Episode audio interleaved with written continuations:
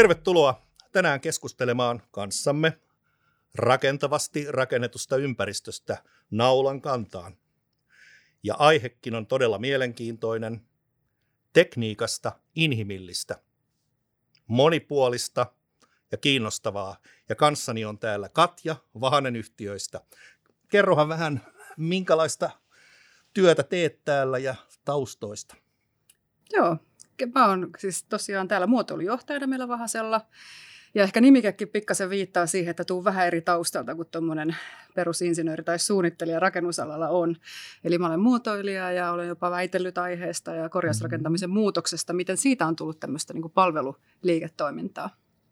Eli tota, varmaan tullaan keskustelemaan aika paljon tästä yhdistelmästä, että miten muotoilun tämmöistä inhimillistä ajattelua pystyy hyödyntämään rakennusalalla ja suunnittelussa ja niin Kyllä. edelleen. Joo, ehdottomasti ja kiinnosta, kiinnostavaa on juuri se, että sulla on tämmöinen laaja tausta, ei pelkästään tiedettä, ei pelkästään käytäntöä, vaan niiden laaja kokonaisuus.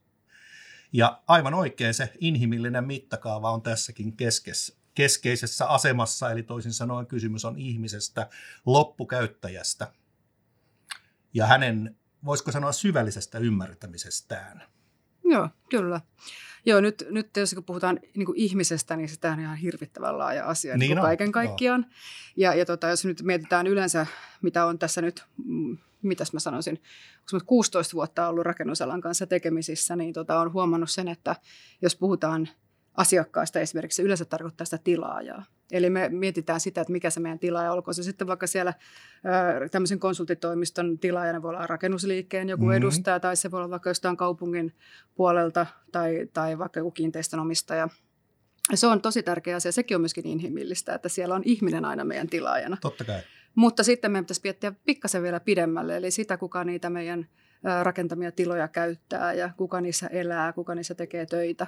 Ja, ja se on sen ymmärtäminen niin kuin syvällisesti. Ensinnäkin nämä kaikki ulottuvuudet, täällä on todella monenlaisia niin kuin toimijoita ja osapuolia, mutta sitten myöskin se, että mitä kukakin täällä sitten kokee ja mitä kukakin haluaa. Aivan oikein ja tästä tulee ihan mieleen omat muistot viime vuosituhannelta, jolloin niin kuin suuremmassa mittakaavassa niin pääsin käsiksi tähän korjausrakentamiseen ja korjausrakentamisen suunnitteluun.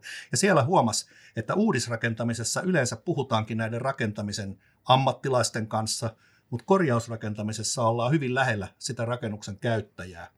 Se on sitä, missä he asuvat, missä he tekevät töitä, viettävät vapaa-aikaansa. Se on palvelua. Juuri näin.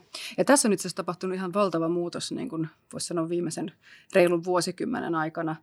Eli voin kertoa esimerkkinä tämmöisen äh, esiselvityksen, minkä ympäristöministeriö äh, teetti aikanaan, että miten korjausrakentamisen ala on kehittymässä. Ja silloin päätettiin keskittyä nimenomaan putkiremontteihin. Ja, ja siellä päästiin todella sinne niin kuin ihmisten iholle, niin kuin sanotaan, mm, ymmärtää, että mitä, mitä ne asukkaat kokee, kun ne elää siellä putkiremontin keskellä.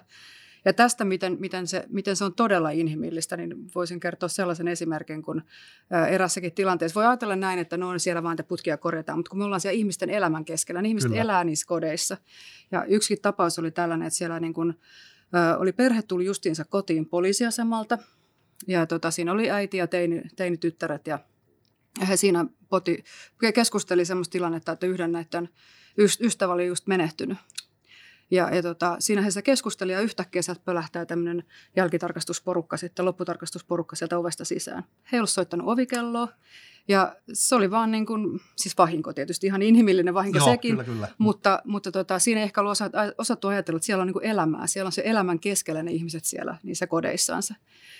Ja, ja tota, kun tähän päästiin käsiksi siinä esiselvityksessä, että ei herraissa, siellä tosiaan se elämä jatkuu, että kun miettii asukkaan näkökulmasta, niin hän siis elää. Hän on niin kuin syntynyt ja asunut siellä jossakin paikassa aina ja koko aika hänellä se on vain pelkkä elämää. Se korjausrakentaminen on pikkuhetki, Aivan, joka joo. tulee nyt vaan tavallaan häiriöksi tai mahdollisuudeksi parantaa omia asuinolosuhteita. Mahdollisuudeksi Kyllä. mielellään niin, juuri, näin, juuri näin. Kai. Joo. Mut, mutta se on kuitenkin vaan niin kuin hetki ja meidän pitää se tajuta, että kun tämä oivallus syntyi, että, että tosiaan siellä se ihmisten elämä ja ne, miksi ne vastustaa jotakin asioita vaikka, niin ei välttämättä olekaan sitä, että kunhan nyt vaan vastustetaan, vaan siellä voi olla vaikka semmoinen syy, että on, on pieni eläkä tai, tai jotain muita Aivan. tämän tyyppisiä hyvin inhimillisiä asioita. Ja tämä niin kuin ajatuksen kääntäminen teki sen, että rupesi muuttumaan vajassa kymmenessä vuodessa, niin korjausrakentaminen muuttui hyvin niin kuin palveluliiketoiminnaksi. Joo, joo. Ja hyvä näin. Ja toivottavasti tämä tie jatkuu. Ollaan menossa edelleen niin kuin kohti sitä samaa maalia. Voisiko sanoa peräti, että se on tämän ihmisen loppukäyttäjä, jos näin suvaitaan sanotaan, niin, niin syvällistä ymmärtämistä. Voisiko sanoa, että jopa joskus paremminkin kuin mitä hän itse ymmärtää?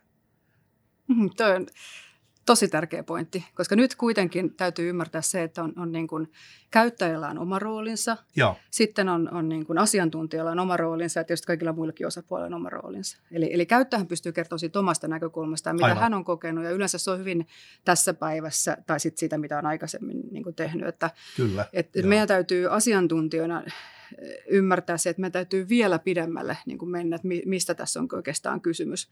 Tähänkin voisi taas sanoa esimerkkinä tämmöisen lisärakennuskeissin, Aivan. missä tota, perhe oli, oli tota, laajentamassa kotia. Se oli antanut arkkitehdille toimeksiannon, että hei nyt, nyt pitää tätä kotia laajentaa, että me tarvitaan tämmöinen lisäsiipi tähän. Ja Just. No sitten arkkitehti lähtee miettimään, että no mitäs, mitäs mä tämän nyt sitten ratkaisisin. Ja rupesi sommittelemaan sitä Kuinka ison tontille. suunnitelman voisin näille myydä? Juuri näin, että miten mahtavaa ja massiivisen jotakin hienoa sinne saisi aikaiseksi. Sankariarkkitehtuuria. No joo, juuri, anteeksi. juuri näin. Ja tota, mutta sitten hän päätyi siihen, että ei, siis, ei tämä vaan niin kuin sovi tähän tontille. Että kun tämä on jotenkin niin nätisti istuu tässä tontissa, että jos tähän nyt johonkin tekee jonkun ulokkeen, niin se jotenkin, niin kuin, tämä ei enää toimi tämä kokonaisuus. No sitten hän ajatteli, että no nyt, nyt, siis nyt täytyy varmaan selvittää jotain lisää. Ja, ja tota, hän rupesi sitten haastattelemaan tarkemmin, että no mihinkäs tämä nyt perustuu, että miksi te tarvitte tätä lisätilaa. Ja se oli vierassiivestä siis kysymys. Joo, joo. No sitten selvisi, että no siellä sattuu olemaan tämmöinen nuori teini perheessä, joka kuuntelee iltaisin kovaa musaa ja siellä naapuri vierashuoneessa nukkuvat isovanhemmat ei saa unta. No, ratkaisu. Ostetaan sille kuulokkeet, eikä meidän tarvitse mitään rakentaa lisää. No toivottavasti arkkitehti sai hyvät bonukset tästä. Säästi paljon näiden omakotiasujien Joo. rahaa Joo, kyllä. ja sai paremman ratkaisun Joo, aikaiseksi. joo. Ja ympäristökin taisi kiittää. Kyllä, ja mun mielestä tässä hirveän helposti tulee just tämä, että voi kamala, nyt meillä lähteekin duunit, että nyt meillä ei ole tekemistä. Mutta mun mielestä olennaista on se, että me keskitytään siihen, mikä on ihmisille tärkeää ja mitä me oikeasti Joo. Pitää tehdä. Se päinvastoin avaa niin kuin mahdollisuuksia, jos me puhutaan nyt vaikka ää, nykyisistä vaikka toimistoympäristöistä tai kouluista. Koko aika halutaan tiivistää sitä pinta-alaa, mitä Joo, me käytetään. Ja me halutaan, halutaan ottaa vaikka käytävätilat käyttöön. Ei enää voi vaan olla pelkkää käytävää, vaan sielläkin pitää tapahtua jotakin. Ja tämmöisessä ympäristössä se on tosi olennaista, että me ymmärretään, että, että, mikä se on se, mitä ne yrittää tavoitella siellä tilassa.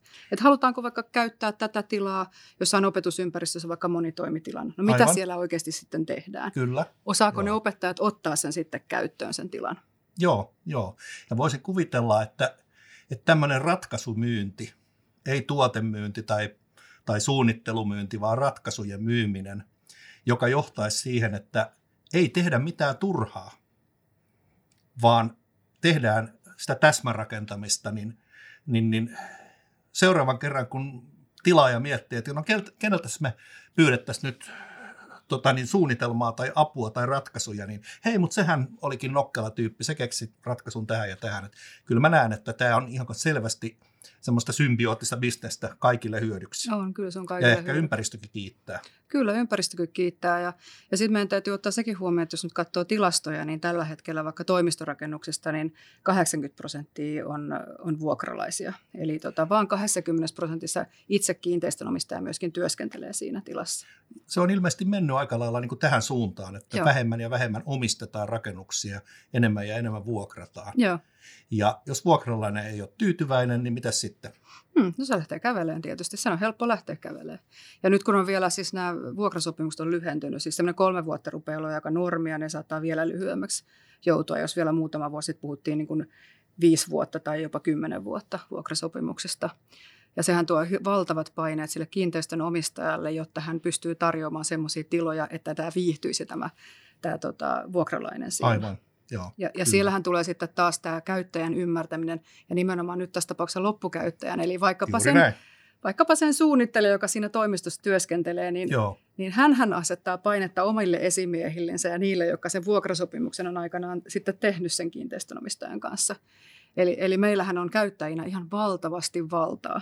Kyllä. Koska jos me ei tykätä, niin me sanotaan, että pff, eipä kiinnosta, minä menen jonnekin muualle. Niin, muualle duuniin, mm. aivan oikein. Itse asiassa niin tähän vielä varmaan liittyy sekin, mitä mä muistelen joskus viisi vuotta sitten lukeneeni, että esimerkiksi pääkaupunkiseudulla olisi jopa luokkaa miljoona neliömetri, niin löysää tilaa etsimässä uutta käyttöä, Kyllä. jonka hiilijalanjälki on jo tallattu maahan ja jota voisi käyttää, hyödyntää. Ja sitten mä muistan myös e, lukeneeni ja kuulleeni siitä, että, että nykyaikainen käyttäjä niin jopa hyväksyy semmoisen tietynlaisen karheuden siinä ympäristössä, eli arvostaa myös vanhempaa rakennuskantaa. Eli toisin sanoen just tällaisella käyttäjää ymmärtävällä, oivaltavalla suunnittelulla, niin voitaisiin näitä tiloja hyödyntää. Kyllä, niitä voi siis totta kai kehittää uudestaan vaikka toimistotiloiksi. Joo. Tai sitten niitä voidaan muuttaa vaikka asunnoiksi, jos se nyt se perus niin, niin kun, aivan, mittasuhteet antaa periksi ja ne rakenteelliset olosuhteet antaa periksi. mutta, että, mutta että mahdollisuuksia on tosi paljon, jos ruvetaan miettimään ihan toisesta näkökulmasta. Tämä on just se ajatus siitä tekniikasta inhimillistä. Juuri näin. Se ei ratkea teknisillä niin kuin pohdinnoilla, että me mietitään vaikka jännevälejä tai jotain Aivan, muita tämän tyyppisiä joo, asioita, joo. vaan meidän täytyy lähteä miettimään, mikä siitä tekee inhimillisesti kiinnostavaa. Aivan. Onko siellä vaikka sopivat liikenneyhteydet? Kyllä. Raideliikennehän on tosi merkittävä tänä päivänä, miten kaupunki rakentuu, että raideliikenteen ja se joo, solmukohtien ympärille. Kyllä. Jos semmoiset on lähellä, niin totta kai se vetää porukkaa. No sen lähistöllä löytyykö sieltäkin tyhjiä tiloja. Sitähän pitäisi sitten tutkia. Siellä olisi se mahdoll- niin kuin paras potentiaali. Kyllä. Mutta jos ei löydy raideliikennettä, niin mitkä sitten on ne muut olosuhteet, joilla saisi ihmiset luontevasti tulemaan sitten näihin paikkoihin. Joo, niin jo. se pitää olla jotakin, joka puhuttelee niitä ihmisiä. Se kyllä, sopii heidän kyllä. tekemiseensä. Joo, joo. Ja nyt kun tässä on puhuttu tästä käyttäjän ymmärtämisestä, niin ajatus rientää eteenpäin noin niin kuin muutenkin tähän rakentamisen voisi sanoa keskinäiseen ymmärtämiseen. Eli nythän rakentamisen laadusta ollaan jälleen kerran välillä huolissaan ja usein lääkkeeksi tarjotaan sitten sitä, että no tehdään vaan niin kuin lisää määräyksiä ja säännöstöä ja, ja tarjotaan suunnittelijoille ja rakentajille niin aina vaan enemmän ja enemmän allekirjoitettavia sitoumuksia ja hyväksyntäasiakirjoja ja, ja sopimuksista tehdään semmoisia pitkiä uhkailujuttuja. No, sitten nykyään niin tähänkin on ilmeisesti ruvettu vähän kyllästymään ja ajateltu, että raivataan sitä turha roina nyt pois pöydältä ja ruvetaan miettimään yhdessä, mm. miten me saataisiin hyvä tulos, johon me kaikki voitaisiin sitoutua. Niin ymmärtääkseni sulla on tähän paitsi lääkkeitä, myös kokemusta. Mm, Olet ollut mukana kyllä. tällaisessa. Joo, Joo, nyt puhutaan tosi paljon erilaisista yhteistoimintamalleista ja yhteistoiminnallisista työtavoista. Ja sehän on tullut tosi yleiseksi, ihan vaikka julkiset toimijat, monet niin. isot toimijat haluaa vaikka kilpailuttaa ne, ne toimijansa tämmöisissä, että pistää tekemään ryhmätöitä ja katsoa, miten siellä osataan ratkaista Kyllä. asioita niin kuin monialaisissa tiimeissä. Ja, ja tosiaan ihan tämmöisenä esimerkkinä voin kertoa vaikka tästä muutama vuosi sitten paljon puheissa olevasta kahden viikon putkiremontista. Aivan. Ja siinä, tota, siinähän oli tämmöinen allianssi, Joo. Toimi, tota, malli, joka on yksi näistä yhteistoiminnan muodoista. Ja, Eli toisin sanoen sillä lailla, että sovitaan yhdessä, mitä tehdään, ja sovitaan, että – jos käy huonosti, niin sitten me kaikki yhdessä kannetaan Kyllä. vastuu ja jos, jos tulee hyvää, niin kaikki yhdessä jaetaan. Kyllä. Joo, siellä on tämmöinen bonussanktiojärjestelmä, mikä sinne rakennetaan sisään. Sopimusteknisesti, että ne määrätyillä, siellä on tietysti aina erilaisia periaatteita, mutta ne jaetaan sitten aina yhteisesti, Joo. jolloin tietysti tosi tärkeää, että me yhdessä onnistutaan. Joo. Se on niin kuin kaiken ajoa. No miten se tehdään? Niin, ja no, miten se porukka kootaan? Miten se kootaan? Juuri näin. No se, se ei olekaan mikään sitten ihan tuosta noin vaan juttu, että jos ajatellaan, että sopimuksiahan me voidaan osittain niin kuin vähän niin kuin kopioida, mm. ja me meillä voi olla siihen syntyneet toimintatapoja, mutta sitten kun me luodaan tämmöinen allianssi tai yhteistoimintatiimi, niin meidän täytyy sitten oikeasti niin kuin rakentaa se, se porukka kasaan, löytää siihen, että ensinnäkin ne asiantuntijat tai suunnittelijat tai urakoitsijat tai muut toimijat, jotka haluaa ja kykenee tekemään semmoista yhteistyötä. Ja sitten kun se lähtee liikkeelle se projekti, niin esimerkiksi tässä kahden viikon putkiremontissa, niin meillä oli tämmöinen työpaja siinä heti alussa, missä me lähdettiin yhdessä miettimään niitä tavoitteita. Ja siellä oli mukana kaikkien alojen suunnittelijat, kaikkien alojen urakoitsijat ja totta kai tilain edustaja, siis ihan taloyhtiön hallitusta ja isännöitsijää myöten. Ja tota, siellä sitten niin kuin mietittiin sitä, että no, meillähän on normaalisti tämmöinen ää, onko se nyt nimellä tehtäväluettelo tai asiakirjaluettelo, Joo, joo, mitä, mikä niin kuin luodaan, kun, kun, kun on. tehdään siinä suunnitteluvaiheessa. Joo, Ja tässä on tietysti jo uutta se, että se on urakoitsija mukana siinä suunnitteluvaiheessa, oli jo uutta, ja tietysti kun siellä on vielä tilaaja mukana, niin sekin on uutta. Mutta tässä ruvettiin vielä katsomaan, että no mitä meidän kannattaa tehdä, kun eihän Allianssissa tehdä niin kuin turhia asioita, vaan siellä tehdään liin ajatuksella niin kuin sitä, mitä pitääkin siitä, tehdä. mis- mistä on hyötyä, Just tehdään näin, niitä asioita. Just näin. Ja, ja sitten siinä lähdettiin niin kuin miettimään, katsoin ihan sitä tehtäväluetteloa, että näitä ja näitä asioita minulle kuuluu. Minä katsoin vaikka rakennesuunnittelijana teidän omat tehtäväni, että joka, jokainen kirjoitettiin tämmöiselle eriselle po- postitlapulle ihan yksinkertaisesti. Joo, Sähkösuunnittelija teki, arkkitehti teki näin. Ja tota, me ruvettiin sitten niitä sijoittelemaan tämmöisille tauluille, missä yhdessä taulussa oli vaikka, että päätöksenteko, toisessa oli vaikka, että mm, tota, rakennuslupa, asiat, jossain oli viestintä, jossain oli urakkavaihe, eli mihin niitä käytetään, että joka, joka ikistä dokumenttia, mitä sieltä syntyy sieltä suunnitteluvaiheesta. aivan. Ja tässä vaiheessa huomattiin, että jotkut laput ei vaan niin kuin mene mihinkään. Siis ne jää niin kuin käteen. Ja sitten me todettiin, että noihin me tehdään niitä. Mi- mitä me tehdään niillä semmoisilla, jo- jota siis me, me ei käytetä niitä mihinkään siellä missään siinä prosessissa. Ja tota, sitten saatiin niin kuin selville, että no mehän lähdetään niin kuin tekemään vaan se, mitä tarvitsee tehdä. Ja sitten me sen perusteella rakennettiin se yhteinen aikataulu. Ja me oon kuullut tästä jälkikäteen, että niin kuin hyvää palautetta, että tämä tämmöinen tilaisuus, jossa me yhdessä rakennettiin se meidän tavoite, että mitä me lähdetään tavoittelemaan, millä aikataululla me se tehdään, kuka vastaa mistäkin, ja minä huolehdin, että minun tehtäväni on tehty tuossa kohtaa, että seuraava kaveri pääsee siitä jatkamaan. Just. Niin se, se teki, se, se niin kuin viritti sen, sen tunnelman, sen, sen niin kuin oikein tekemisen moodin siihen porukkaan. Se on ihan erinomainen juttu. Mä voisin myös kuvitella, että siinä laadittiin aikataulu yhdessä. Kyllä. Et se ei tullut saneltuna mistään, vaan jokainen sai sanoa sanansa. Kaikki näki sen yhdellä kertaa.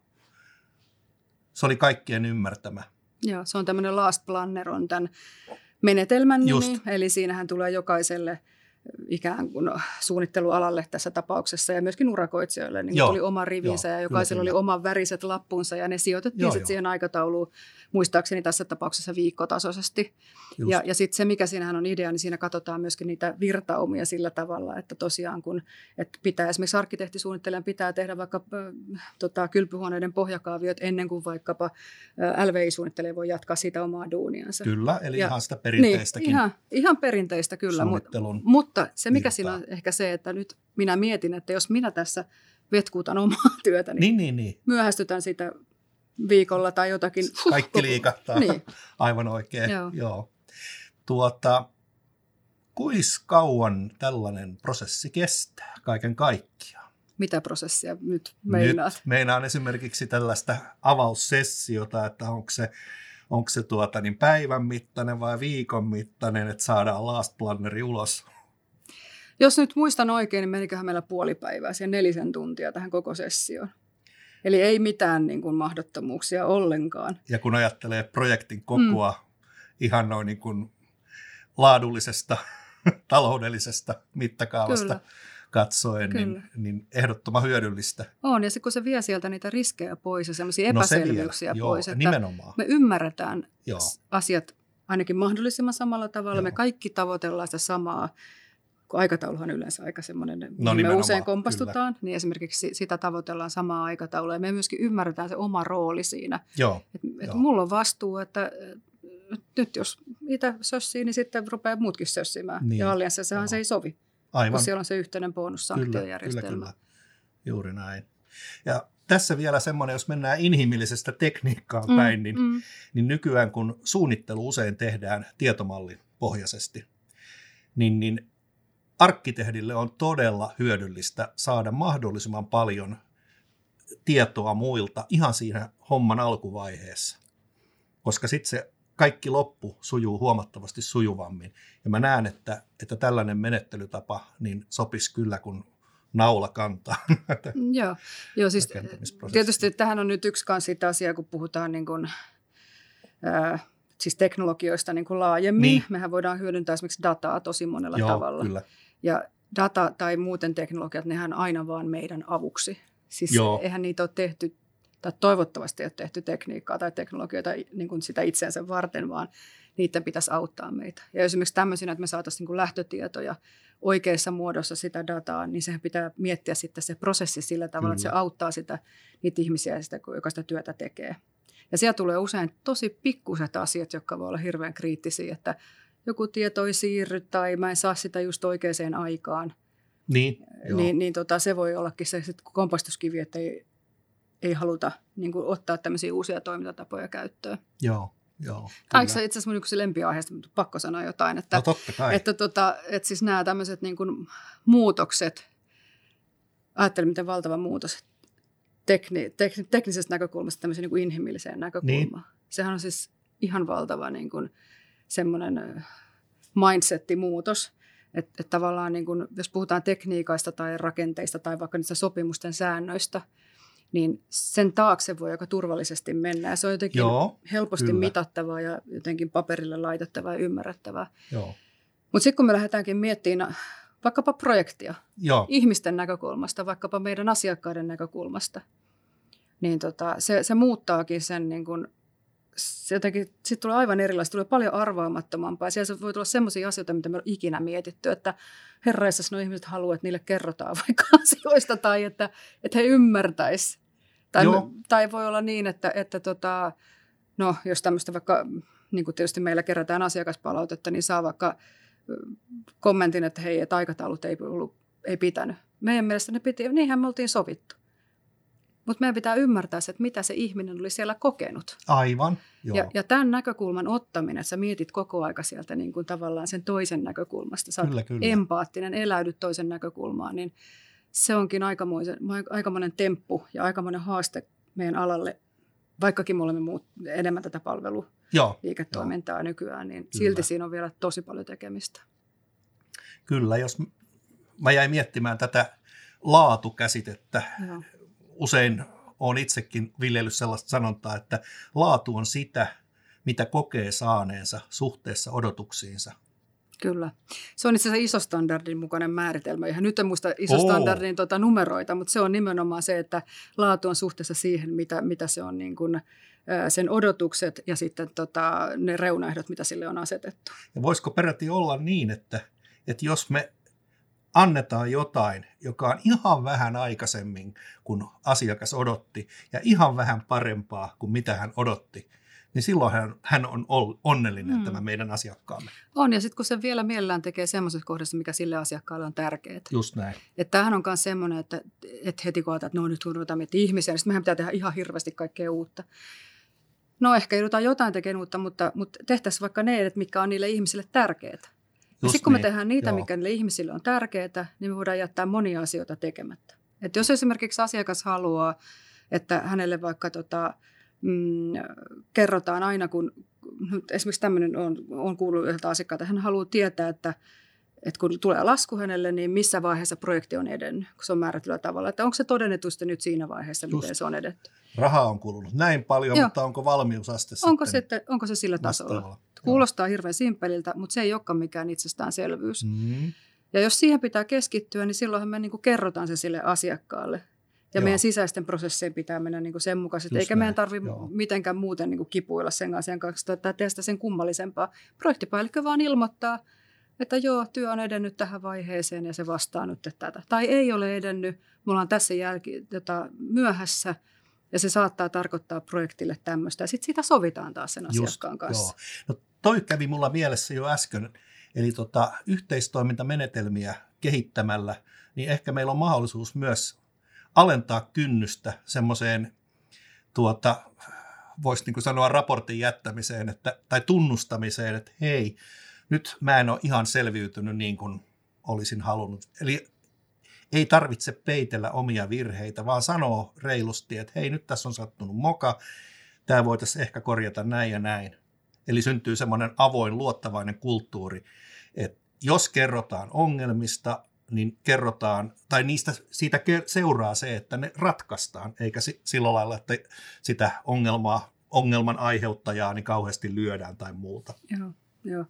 Juuri näin. Siis mä itse asiassa useimmissa asiakashaastatteluissa, mitä me ollaan tehty, niin törmännyt siihen, että se, se tilaajan edustaja toivoo, että heti kun huomataan joku muutos siinä kuin mitä alun perin oli. Eli esimerkiksi, että en päästäkään tässä aikataulussa tekemään tätä työtä tai että kustannukset ylittyy sen, mitä oltiin arvioitu tai mitä tahansa tämmöisiä muutoksia. Joo niin heti pitää kertoa. Et siitä Joo. ei pidä tehdä mitään mörköä, vaan se heti kerrotaan. Sitten sitä sovitaan, että miten tehdään. Kyllä. Et, että yksi asiakas ihan kertoi näin, että siellä oli sitten, tota, tässä tapauksessa arkkitehti oli sitten jatkanut kaavavaihetta varten tehtäviä tämmöisiä kuvia, niin hän oli vain itseksensä piirrellyt ja piirrellyt, kun se oli ollut tosi vaikea asia ratkaistavaksi.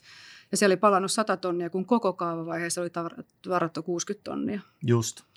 Ja hän oli ajatellut, että hän tekee hyvää työtä, mutta niin, hänen niin, olisi tietenkin. pitänyt kommunikoida sille tilaajalle, että nyt ei niin kuin, onnistu niin kuin oli alun perin sovittu. Joo, ja sitten sovitaan yhdessä, että miten tässä, tässä edetään. Tuosta tulee vaan paha mieli kaikille. Aivan oikein. Siinä tekijä, piirtäjä, suunnittelija niin, niin haki mahdollisimman hyvää laatua, mutta se ei ollut sellaista laatua, mitä häneltä odotettiin se hänen hyvänsä ei välttämättä vastannut sitä odotettua hyvää. Joo. Ne asiat ja, ja ajatukset eivät mm. kohdanneet. Kyllä. Ja sitä paitsi mä voisin kuvitella myös, että tämmöinen avoin, reilu ilmapiiri, hei, nyt mulle sattui moka, ja miten me se voi ratkaista. Ja sitten kun se ratkaistaan, niin siinähän syntyy vielä tiiviimpi tämmöinen luottamus. Mm. Että jos tulee vaikeita paikkoja, niin me yhdessä voidaan kyllä, ja kyllä. osataan ratkaista Joo. niitä. Mä menisin tuossa ehkä vielä jopa silleen pidemmälle, että mä en itse asiassa usko edes, että syntyy mokia. Aivan oikein. Koska silloin, kun ollaan niin kuin jatkuvassa yhteistyössä, oikein tietysti rytmitetty, ei voida koko ajan olla tälleen niin kuin yhdessä tekemässä, mutta että niin kuin se on oikealla tavalla rytmitetty ja jatkuvasti tehdään. Sitten syntyy itse asiassa tämmöinen niin kuin jatkuvan kehityksen prosessi, vähän niin kuin joku käyttää termiä iteratiivinen, eli se, se, niin kuin, se jalostuu. Et ensiksi kyllä, katsotaan kyllä. Niin kuin kokonaiskuvaa, sitten sitä ruvetaan tiivistämään ja tarkentamaan niitä asioita. Ja, ja tota, mä en usko, että semmoisessa prosessissa voi tavallaan tulla mokia. Se on, no, niin kuin testauksia. Kokeillaan tuommoista, kokeillaan tuommoista. Sitten tehdään valintoja, että jos meillä on vaikka kolme vaihtoehtoa, että, että vaikka tämmöisessä kaavaprosessissa, että hei, tota, tehdään tänne nyt tota, tälle yhdelle tontille, niin, niin tota, tätä olemassa olevaa rakennusta nyt vaikka lisätään siihen toinen kerros. Tai Joo. että, että tota puretaan osa ja laitetaan siihen sivuun joku tai, tai joku kolmas vaihtoehto, niin eihän, eihän silloin niin eihän niistä ole mikään moka.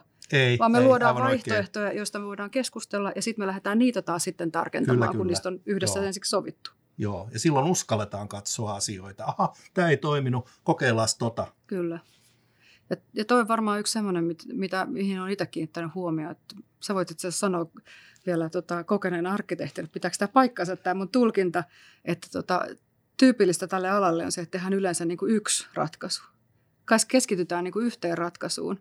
Kun mä oon taas sitten niin kuin muotoilijataustasta, mä oon ajatellut, että aina niin kuin ideoidaan niin kuin useita vaihtoehtoja ja sitten niistä lähdetään niin kuin valitsemaan niitä, mitkä olisi niin kuin hedelmällisimpiä. Ja jossain kehitysvaiheessa saattaa olla niin kuin montakin vaihtoehtoa rinnakkain ja sitten niitä karsitaan pikkuhiljaa ja lopultahan sieltä pullahtaa sitten se Joo. No, onks, joo, kyllä, kyllä tällaista vai, erilaisten vaihtoehtojen tutkimista, niin kyllä hankekonsepti esisuunnitteluvaiheessa, niin tehdään paljonkin, mutta kyllä täytyy sanoa, että myös aika usein niin johtuen jostain jäykästä sopimusmallista, niin, niin, niin arkkitehti sanoo, että no tuohon hintaan mä oon valmis suunnittelemaan sulla nyt yhden vaihtoehdon. Joo. Ja sitten tuota, homma menee poikki ja sitten lineaarisesti siirrytään siitä eteenpäin. Ehkä se jatko onkin vähän erilaista, siitä vanhasta on ehkä jo opittu jotain, mutta niin, että se eläisi jotenkin hirveän orgaanisesti ja sitä kautta löytäisi uuden ehkä ihan uniikin ratkaisu, jota kukaan ei ole tullut ajatelleeksikaan mm. prosessin alkuvaiheessa, niin, niin, niin sellaista saisi olla kyllä enemmän mun niin, mielestä. mäkin uskon, joo. Ja sitten se, että se, kun puhuttiin tuossa aikaisemmin sit käyttäjien syvällisesti ymmärtämistä, niin tämmöisessä prosessissahan he toimii sekä tietolähteenä, siis niin kuin lähtötietoja tulee jostakin vaatimuksista Joo. ja tämän tyyppisestä. Lähtötietoja saattaa tulla yhtä lailla jostain, vaikkapa jos puhutaan kouluympäristöstä, vaikka uudesta opetusohjelmasta. Joo. Tai, tai sitten ihan taloudellisia vaatimuksia, eli niin. saadaan totta kai monia reunaehtoja. Mutta sit, sitten tota, nämä niin käyttäjänäkökulma, niin se ei ole pelkästään tietoa, vaan se voi olla myöskin inspiraation lähde. Kyllä. jos, me, jos me nyt muotoilun puolelta otan taas esimerkin, niin vaikka joku perinteinen lasidesigneri Tapio Virkkala, niin hän kävi samosi tuolla metsissä ja Joo. otti sieltä ideoita niihin upeisiin lasiteoksiinsa ja, ja tuotteisiinsa ja, ja tota, nykypäivän muotoilija niin ottaa inspiraation niin kuin ihmisten toiminnasta. Siis miten Joo. ihmiset käyttäytyy, miten, mitä ihmiset valitsee ja, ja se tavallaan se inhimillinen elämä on se niin kuin inspiraation lähde. Ja mä toivoisin, että semmoinen tulisi yhä enemmän myös rakennusalalle, että me nähtäisiin se toiminta ikään kuin meidän inspiraation lähteenä. Kyllä, kyllä, kyllä. Mä puollan hyvin vahvasti. Tota, se on semmoista oikeaa funktionalismia. Se on sitä, että suunnittelee kahvikupin, jossa on, jossa on hyvä ote ja joka ei polta sormia, tai sitten se on semmoista arkkitehtuuria, että ihminen heti huomaa, että ai tosta mun pitää mennä sisään, mm. ja tämä ikkuna on sen näköinen kuin se on, että mä näkisin just nämä maisemat. Kun tänä päivänä aina välillä tulee semmoinen kutina, ikävä kutina tuonne niskaan, että nyt tämä on tämmöistä väkisin keksittyä pelleilyarkkitehtuuria, ja. koska tämä on nyt muotia. Mm-hmm.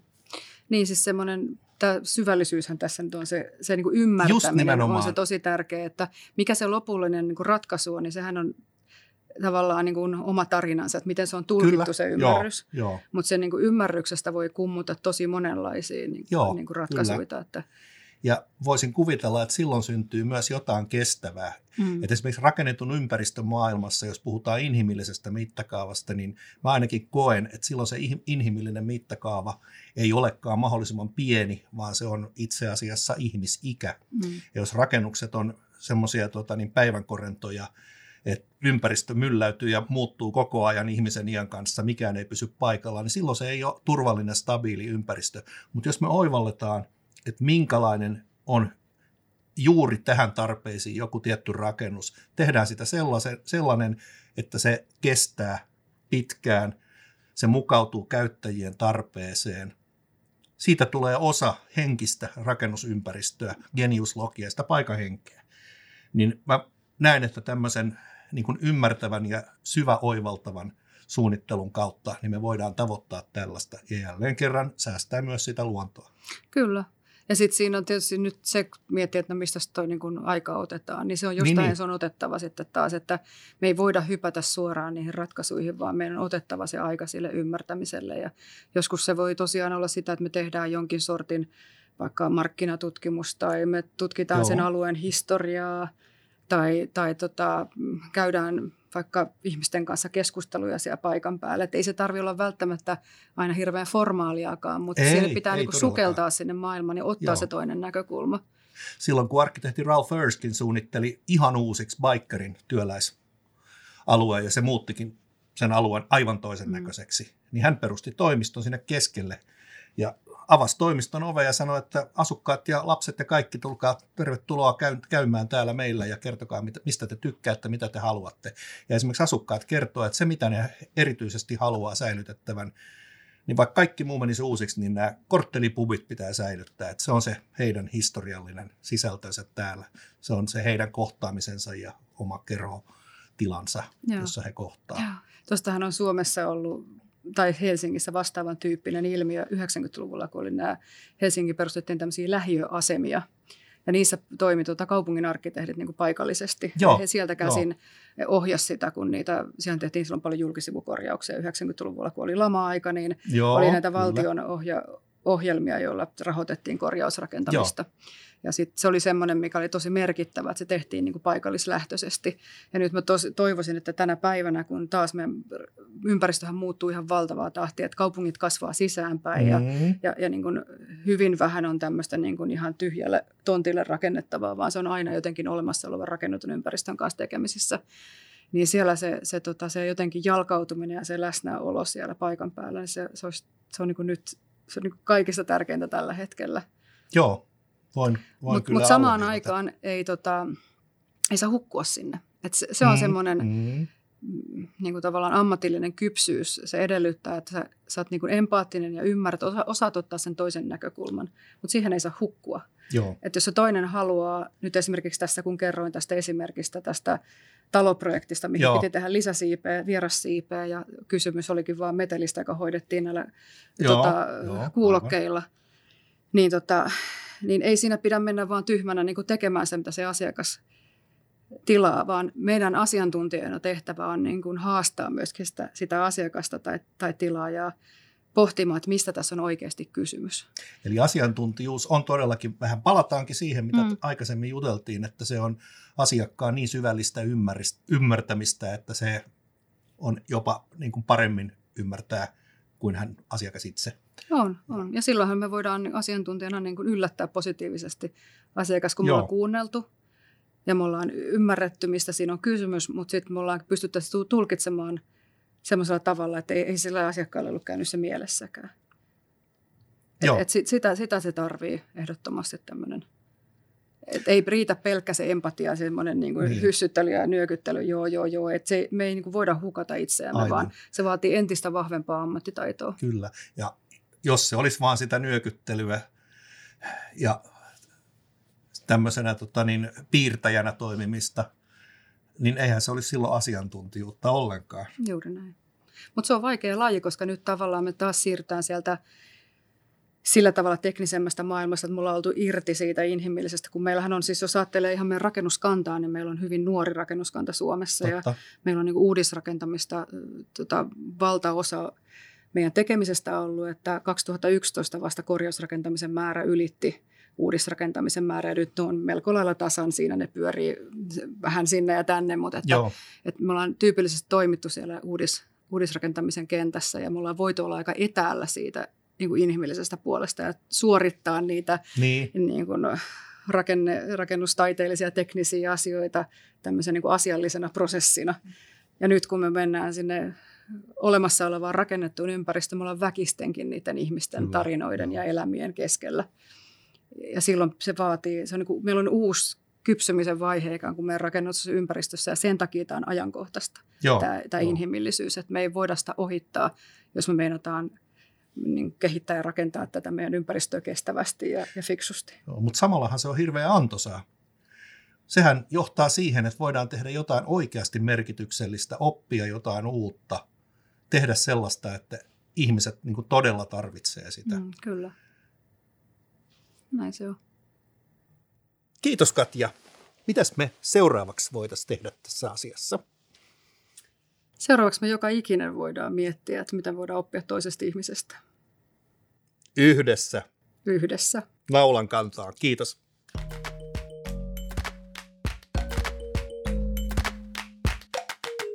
Kiitos kuuntelemisesta ja katsomisesta. Ja tervetuloa tilaamaan vahanen.com kautta naulan kantaan osoitteesta tämä ja muut podcastit.